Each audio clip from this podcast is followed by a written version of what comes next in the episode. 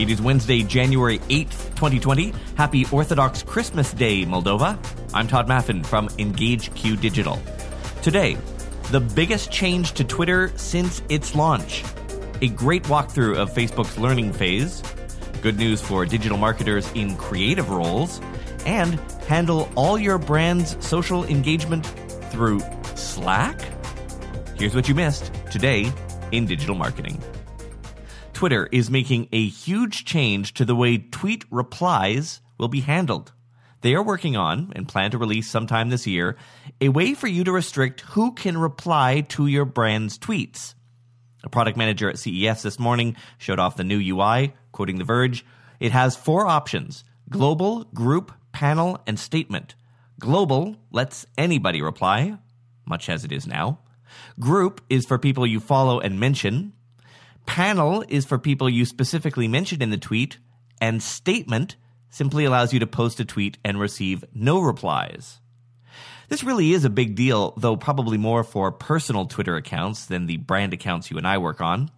For instance, I'll be more free to call politicians asshats without their minions coming to roast me, although I have to say some of their roasts were pretty solid. Twitter says they are going to start experimenting with this in the next couple of months and plan to launch it globally later this year. As cool as that new Twitter feature is, it wouldn't have helped Teen Vogue, who found themselves in a miserable tweet storm this morning.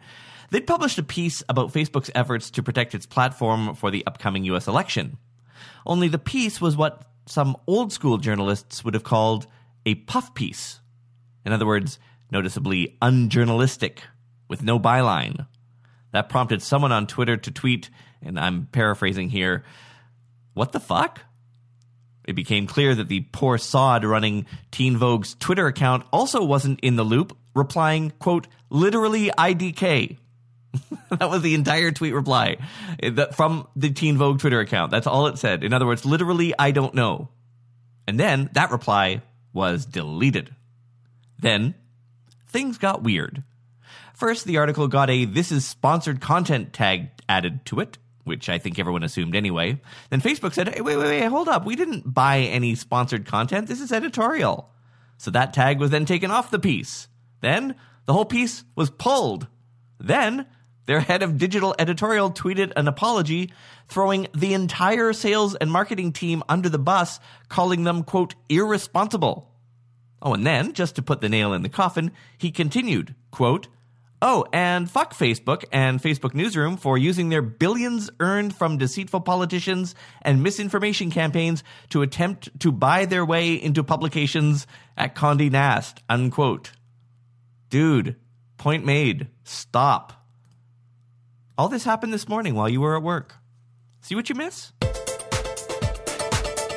Heads up if you run Facebook ads and find yourself in the special ad categories like housing, employment, credit, and the likes. Facebook has now set definitive deadlines for you to comply with their new process.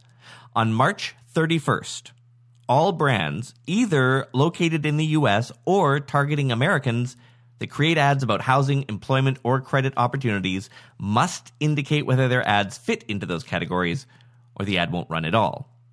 This really shouldn't be a surprise to you Facebook has had this as a checkbox on both the main ad manager and boost screens for months now. The main difference here is that once you check that box, some targeting options will disappear, even if you are using a third party tool to run your ads.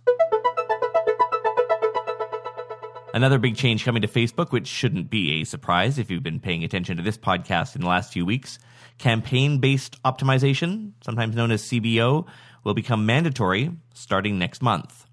If you run small budget campaigns, say under a couple thousand a month, this really shouldn't have a huge impact on you.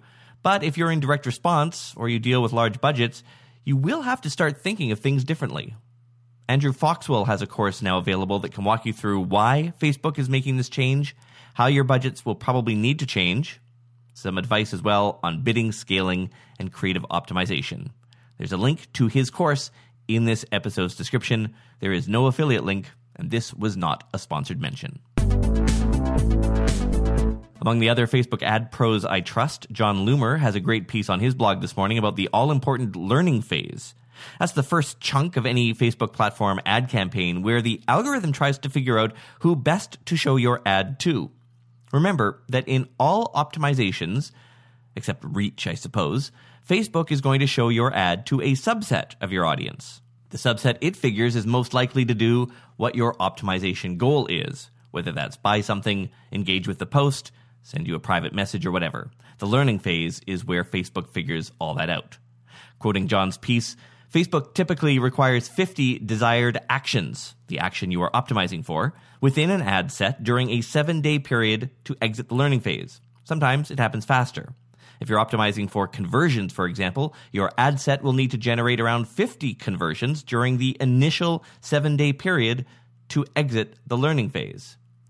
While Facebook is in the process of learning, your results may be suboptimal. Your cost per action won't be great, unless it's a situation where your results are so poor that you don't expect to exit the learning phase, let it ride. Unquote. Lots of really solid information here that Facebook itself doesn't do a great job explaining. So if you do really any Facebook advertising, Jon's piece is definitely worth a read, and there's a link in this episode's description. Good news for those of you looking to switch jobs sometime soon. A study of 400 marketing managers of mid sized companies show most plan to hire more people in a creative role in the first half of this year. That is to say, non technical roles. Sorry, database admins. Only 2% of those polls say they're planning to freeze hiring or reduce the headcount. And what sort of skills are those firms looking for from you? The big ones mentioned were digital strategy, content creation, and social media management. By the way, literally the three things we do here at Engage Q. So I guess that's good. Anyway, a couple of random things in the lightning round today. I found an interesting little app that claims to let you engage with people on your brand's Facebook and Twitter channels through Slack. Yes, the same process you're doing with any number of tools like Sprout Social or Buffer or Agora Pulse, now this app will let you do through Slack. I have not tried it, so your mileage may vary. It is at shieldapp.io if you want to check it out. Daddy Facebook's at it again, knowing better than we do. We've noticed that Facebook now forces targeting expansion on for campaigns in which you optimize for value. Targeting expansion has been really hit or miss for us. Sometimes it works great, sometimes it doesn't. But here is yet another example, like CBO, of Facebook just forcing things on us. And finally, Google is testing user comments in search results about live TV shows, similar to how it currently does for live sport events.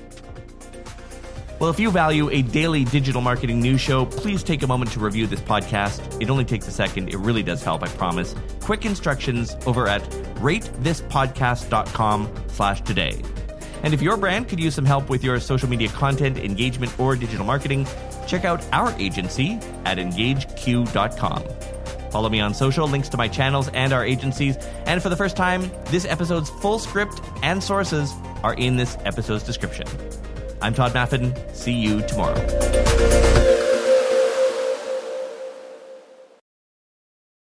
For the ones who work hard to ensure their crew can always go the extra mile, and the ones who get in early so everyone can go home on time, there's Grainger offering professional grade supplies backed by product experts so you can quickly and easily find what you need. Plus, you can count on access to a committed team ready to go the extra mile for you. Call, clickgranger.com, or just stop by. Grainger, for the ones who get it done.